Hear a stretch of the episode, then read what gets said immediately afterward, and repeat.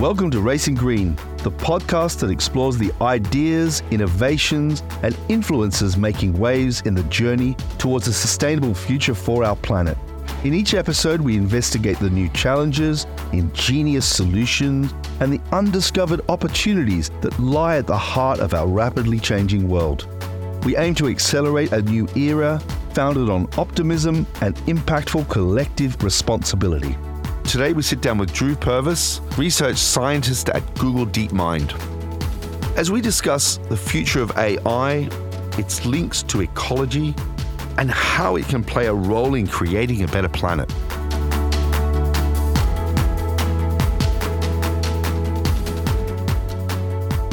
Welcome, Drew. Hi, Jeffrey. Really nice to meet you, and thanks so much for the invite. It's great to be here. Great. Well, um, I wonder if I get a little bit of background on, on you and, and what you know what led you to AI.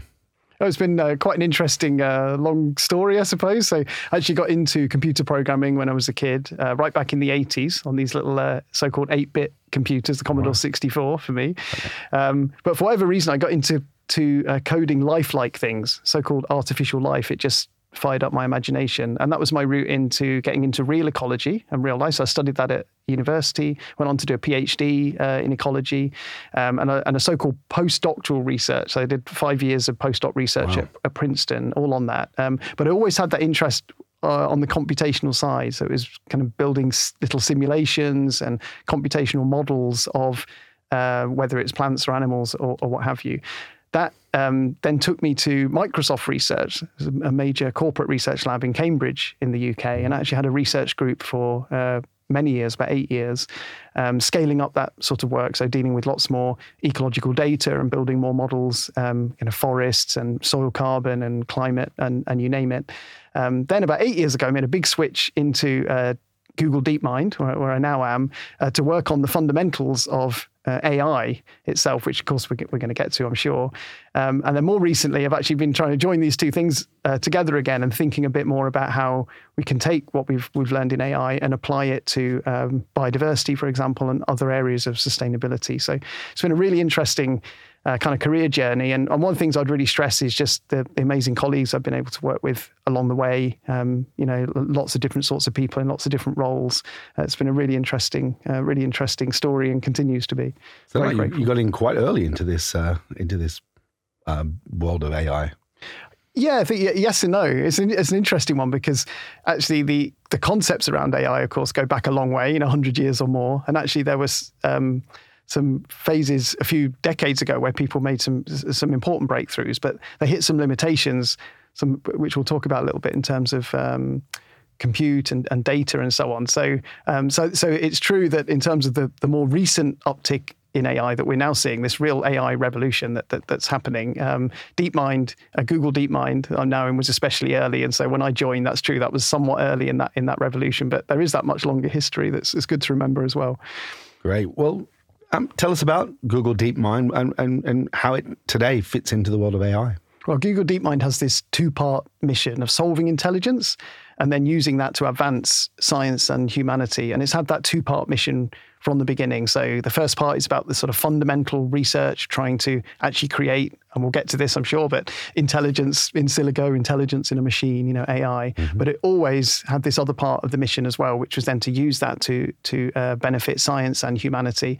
Now, of course, that can mean several different things, but the part I'm personally particularly interested in is uh, environmental sustainability, whether that's climate change or or related areas. Um, another thing I would say about uh, Google DeepMind is, as well as it being one of the world's leading research um, institutions, which interestingly quite a large fraction of that is based right here in in London.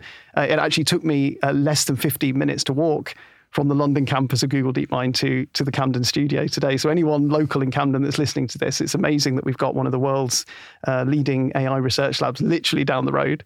Um, so, that's one thing I would say about it. Another thing is that, um, as well as it being a leading research uh, organization, um, I think it's played a particularly strong role in helping to shape the, the global AI community in, mm-hmm. in raising uh, the profile of AI and encouraging research onto that when it when it was less fashionable back back a good few years ago, and also, for example, in in topics like safety and ethics and and working with the community to raise those topics as as well. So it's it's an amazing place. I'm very grateful to be there. Great.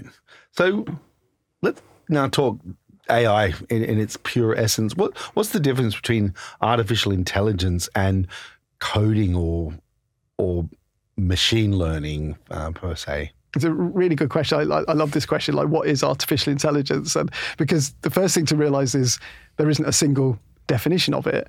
Um, there's no hard definition of of what AI actually means. But that doesn't mean that it's a meaningless concept by any by any means. Um, like the, the AI revolution that's happening at the moment really is a revolution, and it really is AI. But um, but um, so but to take a step back, then uh, the way I tend to think of it is um, we start to we start to say something is AI when we see a computer that's able to do something which, if for example a human was to do it, we would we would say um, is evidence of intelligence. Um, and this is what's happening now as, as um, and I'll get to this in a second, but as data and compute and methods are all, are all developing, we're now seeing computers do things that previously we just couldn't imagine that they, they were able to do. Um, so that's one way to think about it. It's, I suppose, in the eye of the beholder, it's whatever we decide to, to label as intelligence. But, but of course, now we are seeing many things that previously we very much did think of as intelligence. Um, another way to think about it, though, is, is the, the route that's taken us there. And I think in some ways that it's a little bit like kind of AI 101. So maybe, you know, deep breaths uh, to any of the listeners. And if you want to skip this bit, Especially maybe. Me. but let's go through some of the basics. So I think um, uh, previously, if you wanted a computer to do something, you had to code it by hand. So you would, you would um, code up, if you like, the inputs and the outputs and the rules in between. Think, think of a really simple version like um, the light in your fridge. You know, it's like a program that says if door is open, light is on. If door is closed, light is off. Um, but of course, there are much more complex versions of that, um, like the, say the braking system in your car or what have you. So with enough effort, um, you can program computers just manually in that way to, to do relatively sophisticated things. But over the last few decades, we've seen the growth of a of an alternative methodology, which we call machine learning, and this is where capitalizing on data and other methods, the computers are able to learn to do things kind of by themselves. Um, and in, in the way that, because we take it for granted that humans do. Um, so, for example, um, you when you were a baby, you, you spent a lot of time just passively listening to people speak, mm. uh, and you would have noticed patterns in the speech. Well, the, the computer science equivalent of that is called unsupervised learning. Uh, equally, there would have been times when an adult pointed to something like a cat and said, That's a cat. And the computer science equivalent of that is called supervised learning. So that's where you have so called labeled data, you have data with labels. And last but not least, when you learn to ride a bike, you'd have done it by trial and error. Yeah. And we call that reinforcement learning. So we have these, these uh, machine learning methods. Um, and that's been a gradual trend over, over a number of decades. And a good example of how that might appear in everyday life is uh, the song recommendations you get on your phone on the music streaming service. Uh, it's learned through the songs that you've liked the kind of songs that you like and so on. So it's learned about you. So it's learned to recommend that. It's never been hand coded by a human. Um, mm. However, now we're seeing a case where we're moving on from um, that that style of machine learning to to it's still based on machine learning, but now to do things that are so sophisticated that we, we, that, that we think of it as AI, and that that transition has been driven by something called deep learning. So this is still a machine learning method, yep. but it's using so-called deep learning models and and what these models do, they they are they have a structure that is has been inspired by this the structure of animal brains. So they have virtual neurons and virtual links between these neurons, um, and and the it's the combination of deep learning with two other trends, which is a huge amount of data, more data than we ever thought. We've we've collected more data as humans in the last five years than all, all, all in, in all the previous uh, history uh, the compute. So, of course, the computers are now millions of times faster than they were. And then we have this new methodology of deep learning. And all of these, these three have combined together recently to um, enable computers to do things that are just dramatically more sophisticated than they could even even a few years ago. So again, I know that was a lot, but so yeah. hopefully that makes sense. So we've got you know machine learning, we've got deep learning, we've got data, we've got compute, and all of these trends are combining to to uh, create the revolution that is happening around us today. Yeah, yeah.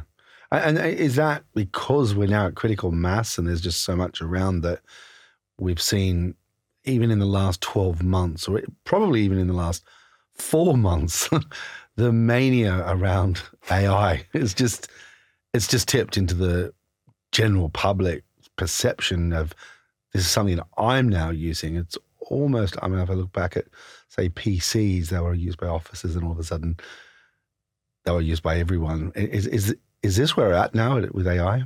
It does feel like we're going through a, a genuine, what you might call an inflection point at the yeah. moment. Um, place like places at, at, places like Google DeepMind, um, and even before then, you know, these trends were in place a long time ago with with better uh, compute, uh, more data, the machine learning methods, the deep learning, all of those things I talked about.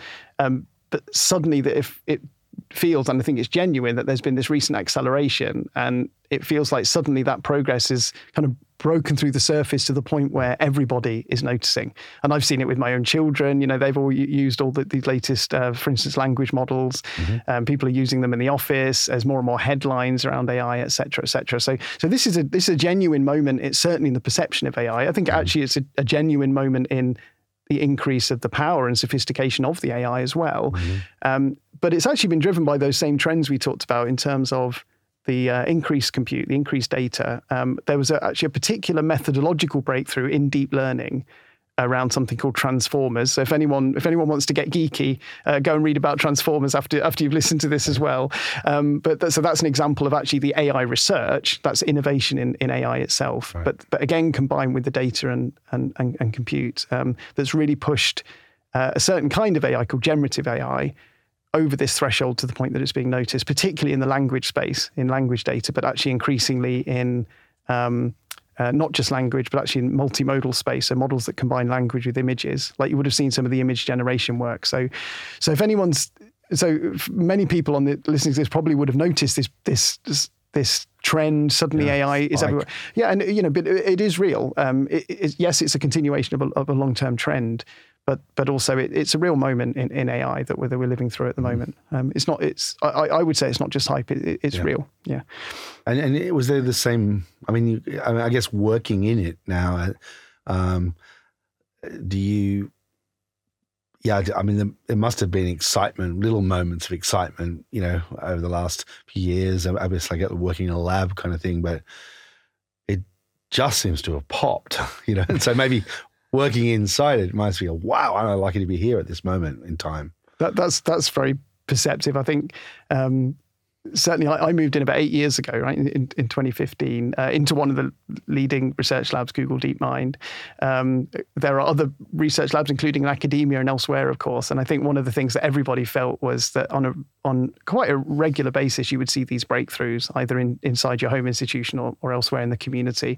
Um, so we've seen those regularly o- over the years. Um, so it's, it's always been really exciting, and you know some of them have been weird and wonderful and and really surprising, um, and then culminating in this in this this uh, some of these recent breakthroughs in things like language modeling. Um, and of course, we're anticipating yet more in the future. That's one thing to realize is there's still plenty to do. Like the the, the existing uh, methods and models that we have still have plenty of um, limitations and drawbacks. So there's there's still a lot of room for research and a lot of room for improvement. Um, but it's um, but it's really interesting. Now we're doing that. I think within a context of a lot of public perception, much stronger pu- public interest. Before it was a little bit like some of it was you know a bit more it was you know the, the the researchers are watching and you know there was nothing sort of hidden about it as such but it but now suddenly it feels like everything's on display yeah. so how do you think this artificial this world of artificial intelligence um, will evolve over the next 10 years that's a really interesting question one um, of course, there's no single answer to that, and of course, no, oh, no, no? and of course, nobody exactly knows. I, I, think I tend to look at it a little bit through the lens of um, ecology and ecosystems because that's how I how I think about things. So that's one thing I would stress is that sometimes in the public perception of AI, um, certainly up until recently, there's perhaps this idea that AI was I don't know a robot standing in the corner or some kind of giant um, computer brain off in some mm, data center tentacles. somewhere. Exactly, exactly, yeah.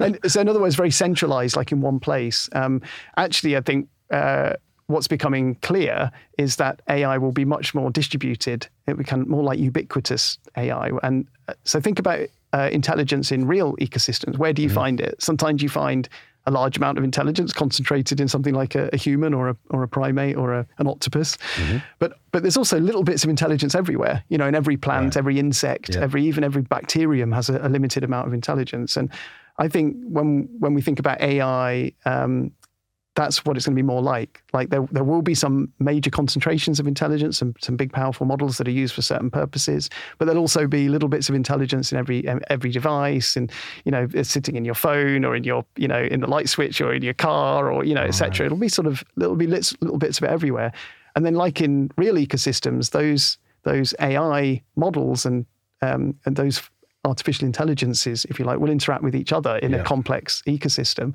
And let's not forget, they'll also be interacting with us and other devices. So they're they're a kind of it's almost like the emergence of a new species in the ecosystem, wow. if you like. Um, yeah. It's a, a, very different way to think about it, I, I, think, to how it's usually portrayed. And I, and again, that's not the way to think about it, but it's but it's the way I tend to think about yeah. it. So ubiquitous intelligence was the word you used. Yeah, yeah. Wow. Okay. Um, now here on Racing Green, um, obviously climate change, our environment, ecosystems, super important to us, um, and and really a, a moment in time as well. For, um, and Max, maybe this you know two worlds coming together um, of AI and the need to solve the climate the climate change um, crisis. How do, how do you think that um, AI could be used to solve some of the problems we have uh, that we're facing, the really grave problems we're facing with um, climate change? Yeah, I mean, it's a really, really important question. I think when we think about, you know, we didn't uh, talk about it too much, but you know, why even do AI? Why generate it? And yeah. and it's and it's because um, those of us that are creating it in the community, uh, we all believe that the that um, it has all kinds of potential benefits to the world and to humanity, um, and and there are many of those, but uh, the ones I personally care about the most are the ones around environmental sustainability. And one important, very important aspect of environmental sustainability is climate change. Um, so, in terms of exactly how AI will contribute to a problem like climate change, of course, actually, actually, it will be in multiple different ways, and no one knows exactly how. Um, uh, all sorts of people in the community are trying to work that out, though. Um, mm-hmm. So, working hard at the moment to identify the most promising ways to to apply uh, AI. Um, one way to think about that is you can break it up into a few categories of sort of mm-hmm. things that you could look at. So, so one is easy, easy one to uh, forget is around understanding. So there are still many aspects of climate change that we actually don't understand very well, and if we don't understand them, we can't necessarily address them uh, very well. And so there's a role there, you know, whether it's, for instance, in understanding whether the recent um, heat waves and fires uh, in the Mediterranean uh, resulted from climate change, or exactly how? Was it the, was it the increased temperatures? Was it the reduced rainfall? Was it the wind speed, etc.? Mm. Some of these fundamental questions, or for instance, questions around the impacts of climate change. You know, um, uh, what will be the potential impact of um, increased heat waves on, say, agricultural productivity yeah. and, and so on? So it's an understanding question. But then you can move on to something like um, actually looking to use that understanding to mitigate so is reduce emissions or to adapt to climate mm-hmm. change. Um, yeah. So an example of that might be, for example, changing the way that we uh, manage the um, the here in the UK the national grid, the power networks right. to make them make them make them less wasteful. Think about the role of renewables in those, so having to predict things like um, uh, the ahead of time predicting wind mm-hmm. speed and predicting sunlight that then allows you to manage the uh, manage the power grids better. Um, and then, but we could also think about more fundamental breakthroughs. So AI has a huge potential in science. We've already seen several um, amazing breakthroughs uh, uh, in science, like, mm. for instance, uh, AlphaFold that came from Google DeepMind. It's incredible uh, scientific achievement. Yeah. And maybe some of those scientific breakthroughs could then uh, lead to you know a kind of radical change almost in yeah. in the constraints around something like climate change. Example would be say fusion. Like if we right. could, there are various ways that we could apply AI. And if we can learn to manage the process of fusion in a reactor sufficiently yeah. to give us um, continuous uh, energy, that could be a complete game changer yeah. for for climate change. So, that, yeah. I, know, so I hope that doesn't seem too carbon capture or who knows what. that's right. Yeah, you know, man. I mean, and it goes back to that ubiquitous intelligence. You know, of course, there'll be you know there are ways to deploy AI in cars to make them more uh, fuel or energy efficient um, AI to run, for instance, the traffic light systems in, in cities to reduce congestion, which is good mm. for uh, climate. Um, you know, AI in agriculture to help people to understand, like say, precision uh, irrigation or um, or when to harvest and when to not. Um, yeah. uh, alert systems. We've talked about the the, the, the fire uh, uh the fires earlier. You know, we had we had to evacuate nineteen thousand people from uh, Greece, you know, maybe with a better fire prediction system, we wouldn't have sent them there in the first place, right? Yeah. So, so this gives you an idea of all, all, these many different areas. I know, I hope that doesn't sound like a non-answer because we, we actually don't really know which of these potential deployments of AI will be the most impactful. But it does seem there's such a portfolio of options, though, that it seems relatively sure that at least some of these will be um, uh, an important part mm. of the, the way that we solve climate change as, as humanity. Um, right. So, so it's understanding, optimizing, and then genuine game changing breakthroughs potentially. Yeah, that's one way, exactly, one useful way to, to think about it. Um, uh, another thing I did want to, to, to stress, though, because I think we might get onto my special topic of biodiversity, is um, in general, when we're thinking about potential solutions to, uh, uh, to climate change, um, there is, there's a special class of solution called nature-based solutions, and these are things like reducing deforestation or managing peatlands differently. So this this is using biology and ecosystem management as a way to address the climate uh, problem. Um, and so it's interesting for people to be aware of that, that actually there's these nature-based solutions. And according to the latest uh, reports from this is the IPCC and so on, a surprisingly large fraction of the potential um, solutions to uh, climate change are in this category of nature-based um, solutions. Um, and there also there's potential for applying AI there. So, you know, which, which peatlands have the most potential for uh, storing carbon or yeah. perhaps you know monitoring uh, change when it happens you know pre- predicting deforestation ahead of time or mm-hmm. detecting mm-hmm. it when it does happen yet again in all of these different areas there's potential deployment of ai there so that's another another important category that the application of ai in nature-based solutions uh, that's perfect timing now to to move on to your uh, topic of expertise and, and, that is ai and how it relates to biodiversity and e- e- ecosystems what what are some of the um, what are the links there? Yeah, I mean, this is the part that I'm particularly excited about right now. So thanks for that. I think uh, the, the, first thing to say about that is that, of course, environmental sustainability is quite multidimensional. So we yeah. talked, we touched on climate a little bit. Yeah. Um, because there are other important areas: water, air pollution, uh, food security, and so on. So there are many of these these challenges. They're all they're all interrelated. Um, it's one of the things that makes them interesting, but also very challenging to think about is that you can't solve any one of these without thinking about the links to the others. Um, so that's the broad framing. Uh, but the one that I'm um, personally thinking the most about at the moment is biodiversity. So this is widely recognized as um, one of the other uh, major environmental challenges that we're facing. Um, even in, for instance, you know, I was born in the 70s, and since that time, according to latest reports, animal populations on Earth have declined by an average of 70%. So we've had a 70% loss since I was born, right? Which I mean, I'm you laughing. Had nothing but, to do with it, right? No, exactly. yeah, exactly. yeah, correlation and causation. Yeah, that's true. But um, yeah, so I mean, you know, it's shocking stuff, right? And and you know, a large fraction of the world's species are threatened with extinction and so on. So yeah. biodiversity is widely recognised as um, uh, one of the environmental crises that we're that we're going through. Um, um at the same also what we're seeing is a growing trend actually for um, uh, governments and citizens, to be fair, have actually taken biodiversity seriously for quite a long time. But we're seeing an increasing trend in um, in the private sector across industries as well, different industries to consider biodiversity alongside climate. Um, and so, but in order to help all of these different stakeholders, governments, individuals, or or, or the private sector to address biodiversity loss, uh, we then the we need a lot more information of all different kinds compared to what we have now. And there's a lot of potential for deploying AI to, to generate that kind of information. So I have some sort of, again, yet again, some schemes that we could talk through about how yeah, you might think about some, that and some examples. What are some specific examples that you could see that, or that you'd love to apply AI to? Often starting starting more broadly with a bit of a scheme. I think yeah. I sometimes like to think of AI powered data gathering. So that's getting more data on biodiversity in the first place. AI powered inter- integrated modeling. So that's taking all that data and integrating it together. And then last but not least, AI powered decision making. So if we think about those three, th- one of the interesting things on the first part of those, that's the AI powered data gathering.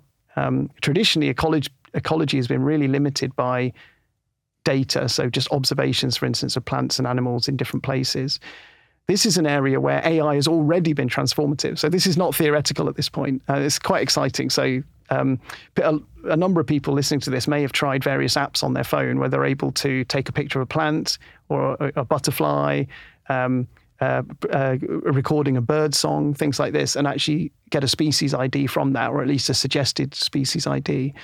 Um, that's actually only appeared quite recently. It's, and for me, my background in ecology is absolutely mind blowing how you could do this, take a picture on your phone and get get a species ID.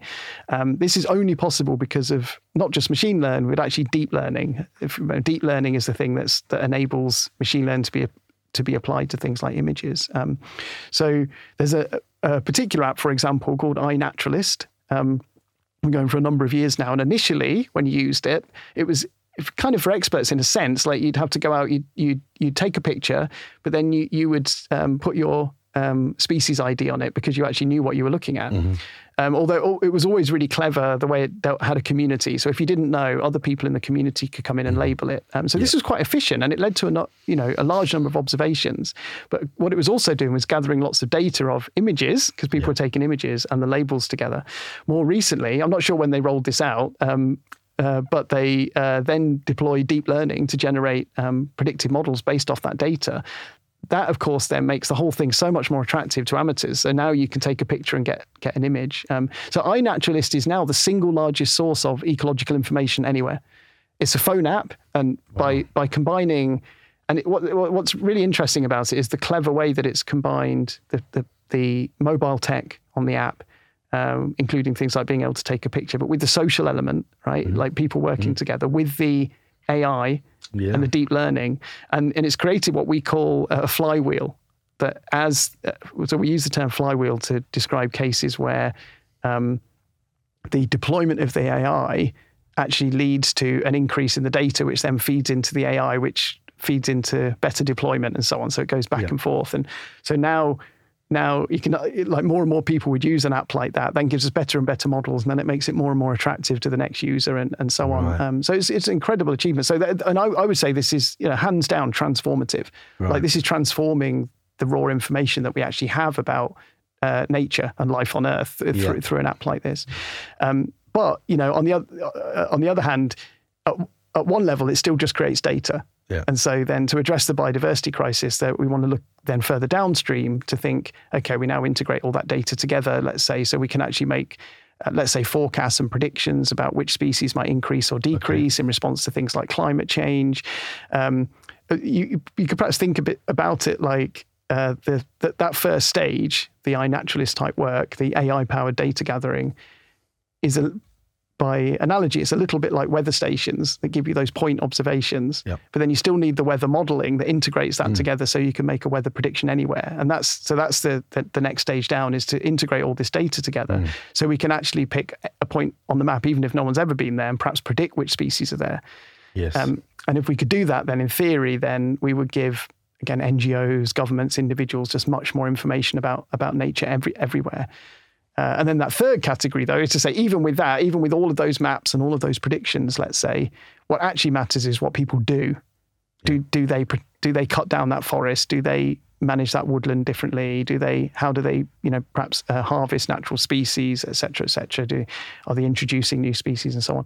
So that's the final category of AI powered decision making, and I think that's also very exciting because in this recent this recent inflection point that we're going through in AI, we can see how in other areas now people are routinely using AI um, as part of their jobs, and so um, actively like interacting with these generative models. And so you can imagine doing something analogous to that in, um, say, conservation. So you could have some kind of AI conservation assistant that you could, you know, perhaps you've you're doing a rewilding project, perhaps you're you're just looking to um, help wildlife in your garden, or perhaps you're a government looking to plan, you know, a, a, network of nature reserves. But whoever you are, you've you could have the AI to actively interact with back and forth. You know, ask questions, get it to do numerical analysis, whatever it might be.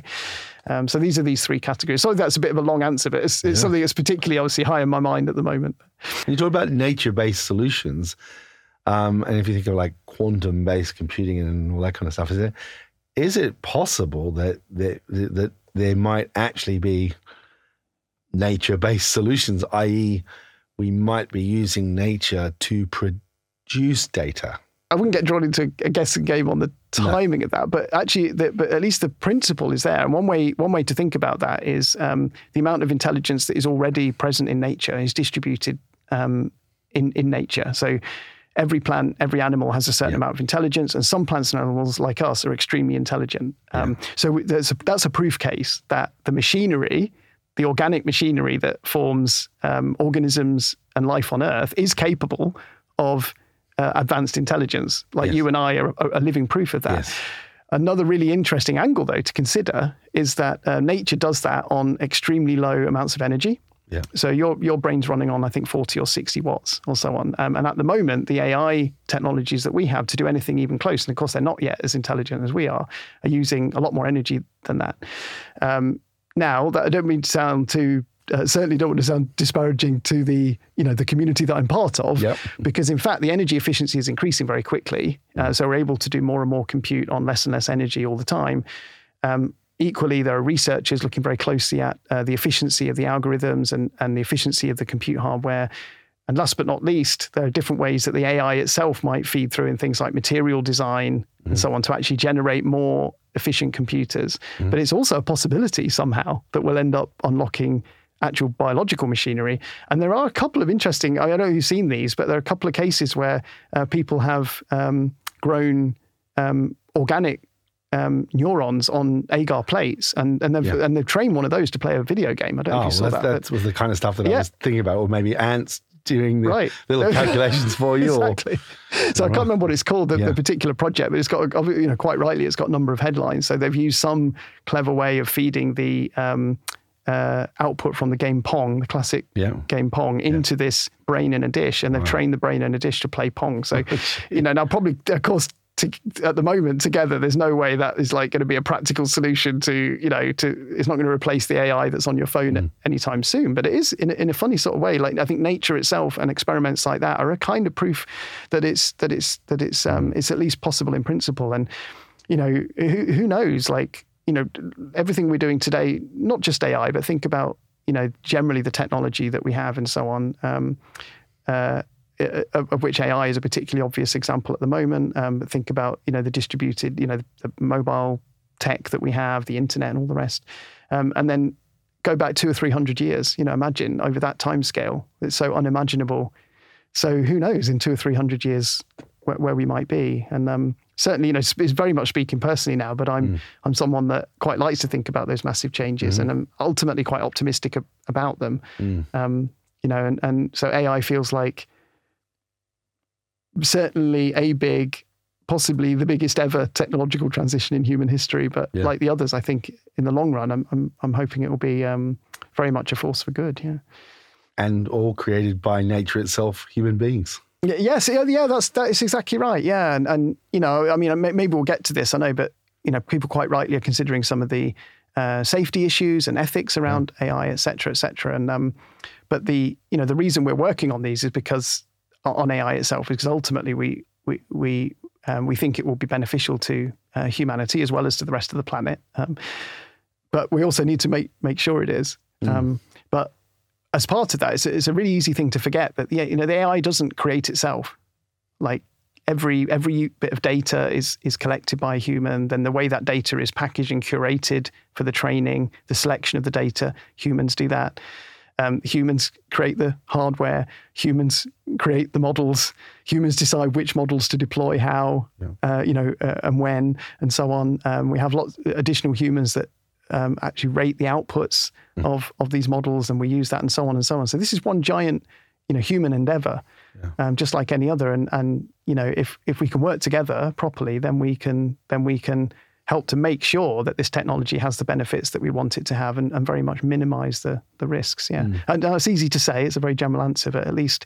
That human angle on AI is very easy to forget, uh, and in fact, you know, benefit of hindsight. I kind of wish I'd put it in at the beginning when you asked about it, but still, I'm glad you brought it up. That it, there's there- there's a you know the, hu- humanity's footprint is like all over AI. Yeah. So there's a lot of sort of um, there's a lot of attention in the media and on social media, um, just everywhere about the potential risks of AI. Um, are those risks real, and, and, and what are some of the risks that the AI community are, you know, currently concerned with or or or dealing with? Well, AI is clearly a transformative technology. In fact, it might be the most important technology that humans have ever developed. Um, so, of course, then it's going to bring um, a whole load of potential um, ethical and safety issues uh, that come along with it. So, that general perception that AI comes along with safety and ethical risks is completely reasonable. That's not uh, you know, a, a, public misconception or anything like that is something that everyone in the AI community also recognizes. Um, the one of the important things to realize is that the community, you know, Google DeepMind, but other other institutions and academia and so on, is actually working quite hard together to um, understand these risks, to do more fundamental research on them, as well as to uh, work with governments and, um, uh, for example, and NGOs mm-hmm. uh, to understand how we can regulate this technology. Um, so there's a lot of activity in, in, in this space, and, and, the, and, the, collective intent of all of that, of course, is to make sure that we we maximise the benefits of AI whilst uh, reducing the uh, reducing the risks. Mm. Um, another thing I would share. I mean, again, it's not my area, not my area of particular expertise, mm-hmm. but one one thing that um, I've noticed is that the our, I think in the community, our understanding of the risk, but also the perception is shifting a bit. I think a few years ago, it felt like it was the sort of the classic, you know, kind of AI taking over, sort of sci-fi like um, scenario. And the thing about that one is that it was always always a little bit sci-fi, and it was always um, it seemed to place the risk quite a long time in the future. Mm-hmm. So this idea that was, this might happen eventually mm-hmm. um, what's become more and more clear, and I think many people in the community saw this, but now it's more widely appreciated. Is actually all the steps along the way also come with safety and ethical um, uh, considerations as well. Mm. So, you know, um, once you have AI on your phone recommending um, all sorts of things, or you have, you know, you, have got AI providing information when you're doing when you're searching for information. There's a potential for various biases, for example, you know, uh, that that we don't, that we don't want to see. We don't want to see um, AI kind of assuming that every doctor is male, yeah. right? For example, you know, th- these things really matter um, in terms of um, mm. making humanity feel included, all, all, people, all of humanity, you know, yeah. uh, feel included, um, et cetera, et cetera. So that's that's so everything from those very near-term measurable biases that we have now, right through to some of the more serious long-term risks. Um, so these are all things that need to be thought about uh, very, very mm-hmm. carefully. But you know, the community is working really hard on this. Mm. Could could AI um, make us more intelligent or even less intelligent, i.e., losing our ability to think, uh, or is this extension of of AI allows us to have even more unlimited possibilities of what our brains can do? Probably have a couple of answers to that one. Like the first one, I think, is this is a good reminder of how a lot of the interesting topics and research around AI now are not around the computer science and the technology itself, but are actually around these broader questions about what it means to have this ubiquitous intelligence. How do humans interact with it? What will that mean in terms of interaction between people, um, um, economies, and so on. Like this much wider picture. We sometimes use this term socio-technical system. That the that the, the technical part is actually nested within a social system. So there's a good reminder of this. That like this this and all of these questions around how humans and AIs are going to interact and what that means are actually very interesting. As far as this particular question though about will AI make us smarter or less smart and so on, I mean, obviously, again, no, no single answer to that, but um, maybe I'll get a bit more personal on that one. I've been thinking about this recently in lockdown. Um, like a lot of people, I think I tried a few things and most things didn't stick. But the things that really, the thing that really stopped was playing the guitar. So now I, you know, I've always done a bit of singing, actually, including with colleagues at work. But, uh, I can never play. And then I wanted to accompany myself, and I got really into the guitar. And of course, there, you know, I can, I've got this app where I can look up the chords of any song, right? Yeah. And so that has been transformative for me in learning the guitar, I think, on one level, because I think I probably would have given up if not for the fact that I could easily look up the next song and I could find the song that was quite good for me, etc. to do. And and if you imagine um, applying AI in a setting like that, which people are already increasingly doing, then the, the the, the the potential for applying AI in education in that way to actually upskill people is huge. On the other hand, it has made me reflect on the fact that that I have developed no skill whatsoever in actually working out the chords to a song because. Right I've not forced myself to do it because I just look up the next song. Right. So and and it's made me. I have been reflecting a little bit recently on how um, how amazing the human brain is. And you know, the human brain or the animal brain is actually the inspiration for deep learning that's powered all of this, right? It's like the original, the original intelligence, right?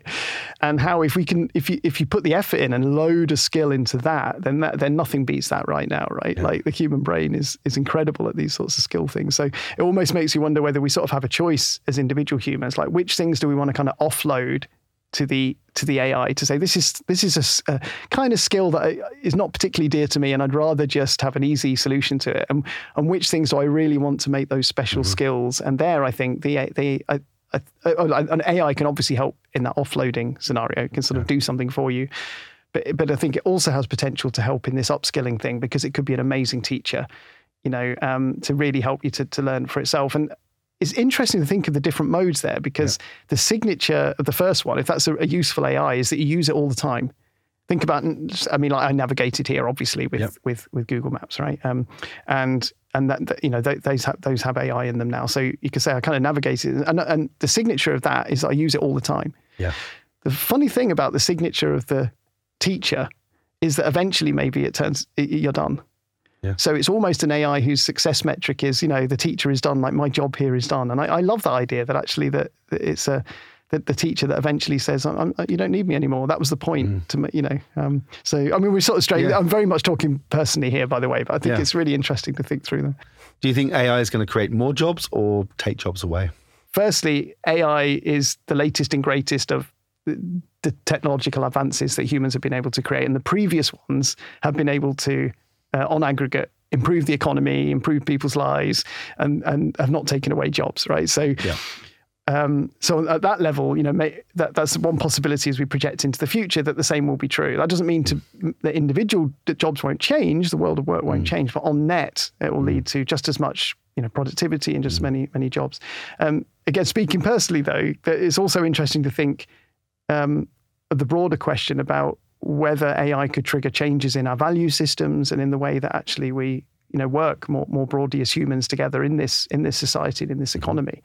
Um, who knows, right? Like mm. you know, may, maybe we won't be quite so anchored on uh, working, you know, 8, 10, 12 hours a day, six days a week with a, mm. a couple of weeks off, you know, yeah. who knows? Um, in some, there's just a, a, a, massive opportunity for humanity through um, this sort of AI opportunity where we're at a we're really at the beginning of a of, of something quite profound. Um, I wonder if you could just leave us with one thought about what we might be using AI for um, in some way to make ourselves a better human race. As much as my current focus is on environmental sustainability, you know, which we talked a bit about, uh, with a special focus on biodiversity. Um, I do wonder sometimes whether one of the most important routes to impact for AI will be through education, because it's you can think of it as a kind of base layer that enables so much more. Um, the more educated our people are, the more informed they are, the, then the better able they are to adjust their individual lives to to be able to um, create sustainability, uh, but also the better able they are to work with others to create these more societal solutions to things like climate change and biodiversity and so on. Um, I personally think that there's a lot of scope for education to improve, even in mm. advanced, you know, even in wealthy countries like um, uh, like the UK. Um, but also think about the growing populations we have uh, across the world in places like sub-Saharan Africa, where you couldn't roll out a traditional education system to, to that many people so quickly, even if you tried. Um, so I think I so that, that that would be one one area I think about. You know, wow. the, the, potential for um, AI to improve education as a kind of base layer sort of yeah. contribution to all sorts of societal uh, challenges. Yeah. Great. Well, Drew, thanks for joining us here today on Racing Green. Oh yeah, well again, thanks for the invite. It was great to have a chance to talk through things actually so so broadly. I hope it made some sense. Yeah.